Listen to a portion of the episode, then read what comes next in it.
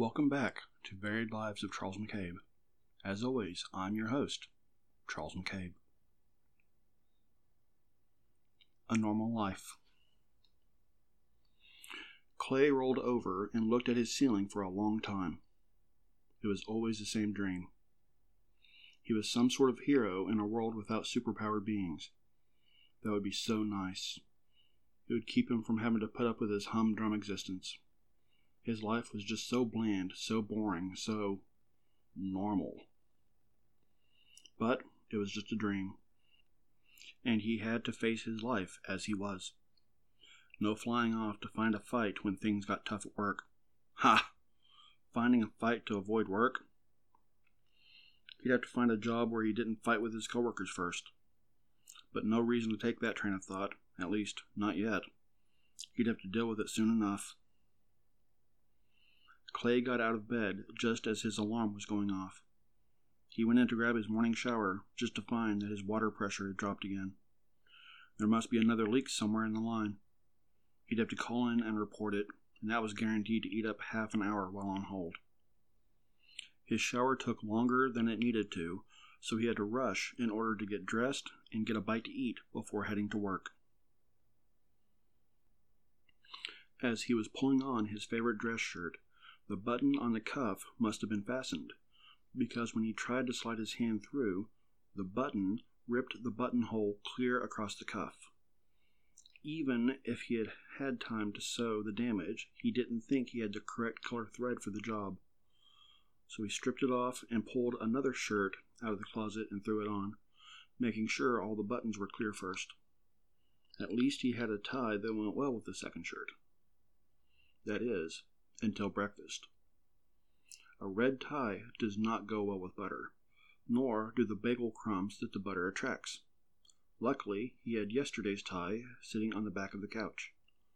He grabbed the tie on the way out the door just in time to see the neighbor's dog hike its leg on his tire. No matter how many times he talked with his neighbor about that dog, he kept finding little surprises laying in wait for him. He was sure the neighbor had trained his dog to do this. That was just the type of guy he was. No time for another useless talk. He was running late for work. Clay climbed into his car and headed down the road. He found he was making decent time until he ended up between two people side by side going down the road arguing. They kept gesturing at each other from their respective cars, slowing down in order to annoy one another, and one of them even started swerving in order to hit the other. All Clay could really do was slow down even further to put some distance between himself and them. However, by doing so, the cars behind him started honking and passing him. More than one person passed while cursing and flipping the bird. Typical. By the time he made it to work, he had just enough time to clock in and get to his desk. At least, he did before a couple of people decided to block the time clock in order to discuss a show from the previous night. When he asked to be given access to the time clock, one of the people looked at him, then actually put their elbow on said clock before turning their back on him. He had to wrap his arm through the group in order to punch in for the day. As he was placing his time card back in the slot, he thought that he wouldn't be surprised if he ended up slapped with a sexual harassment suit for the act. Clay was ten minutes late by the time he made it to his cubicle, where he found his supervisor sitting in his chair, messing around on his computer. Clay couldn't be sure, but it looked like his supervisor was checking her email on his computer. Uh oh. This was sure to come back and bite him. If he reported his supervisor, all it would do was make things harder on him. Maybe he should change his name to the No Win Kid. Kind of catchy, and more than a little apt. His supervisor turned as he came into the cubicle and closed the browser. No word of apology, just the you're late glare. He really hated that glare. She stood up and waved her hand at the overflowing inbox sitting beside his computer.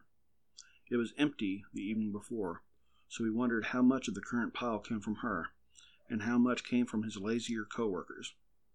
It didn't matter. If he made a fuss, the pile would just be bigger tomorrow. He nodded and sat down to start working on the pile. when he found that while the contents of his inbox had increased, the contents of his pen box had magically emptied. Clay just lowered his head for a minute because if he looked around and locked eyes with any of his coworkers, he thought he might just quit on the spot. So he kept his head lowered and reached under his chair. He knew people were stealing his supplies, so he took the time to tape a single pin to the bottom of his chair. Evidently, the ingrates had yet to figure that one out, since the pin was still there. He pulled it free from the tape and hoped it had enough ink to make it through the day. Finally, lunchtime came. His breakfast hadn't lasted, and he was quite hungry. He had learned long ago not to bother bringing anything in to eat, since lunches left in the fridge made it an average of two and a half minutes before someone else walked in and snatched it. So it was a vending machine for him. By the time the line for the machine cleared, all that was left were a few bags of chips, some peanuts, and chewing gum. He opted for the chips.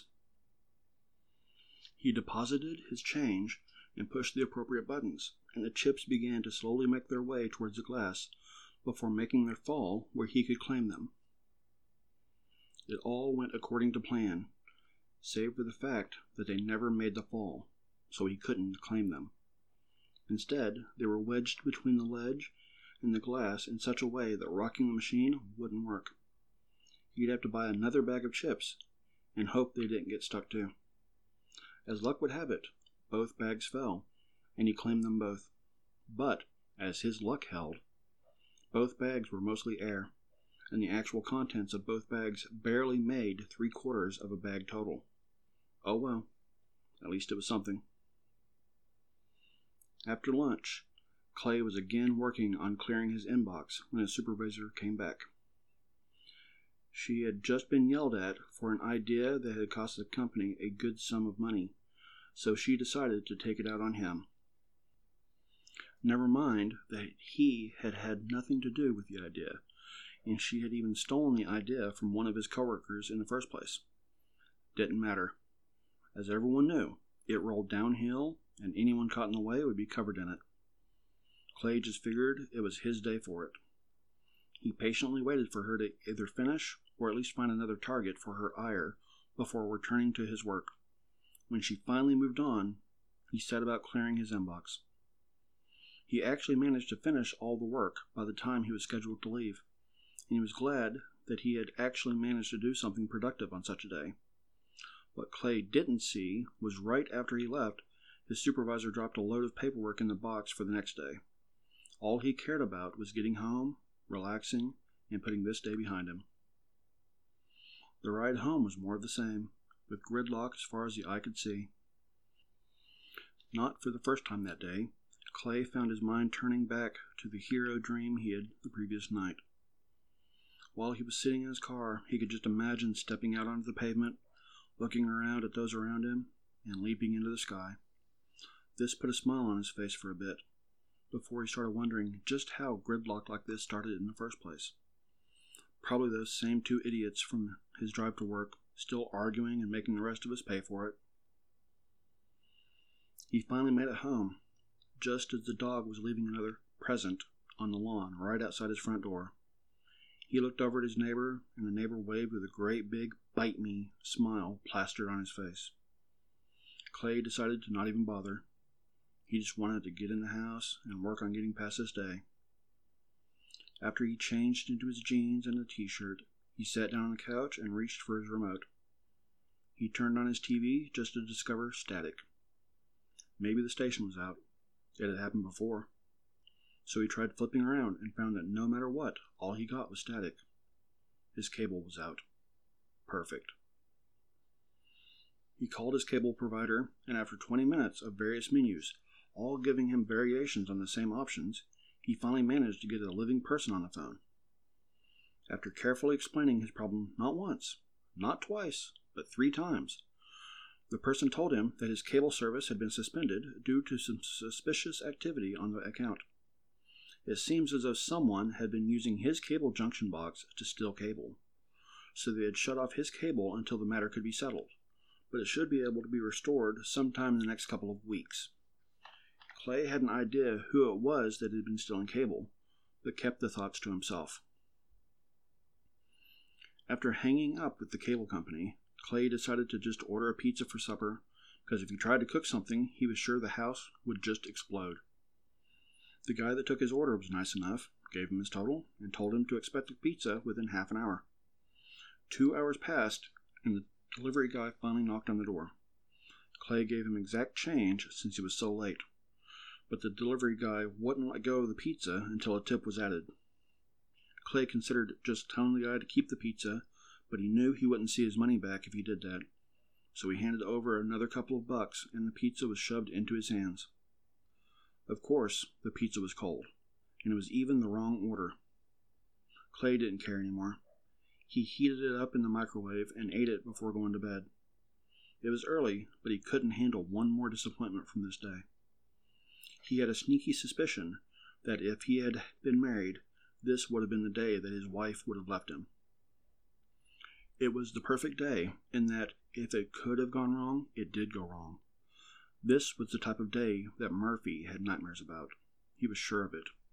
He rolled over and closed his eyes. Clay rolled over and looked at his ceiling for a long time. It was always the same dream. He had a life just like everyone else. It had its flaws, but at least it was normal.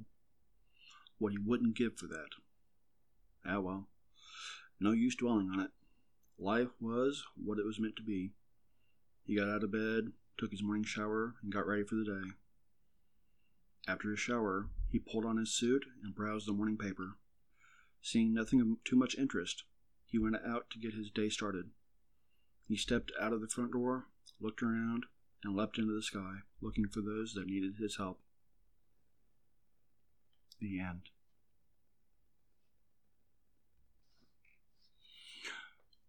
I've always liked what if questions and uh, grass is always greener scenarios.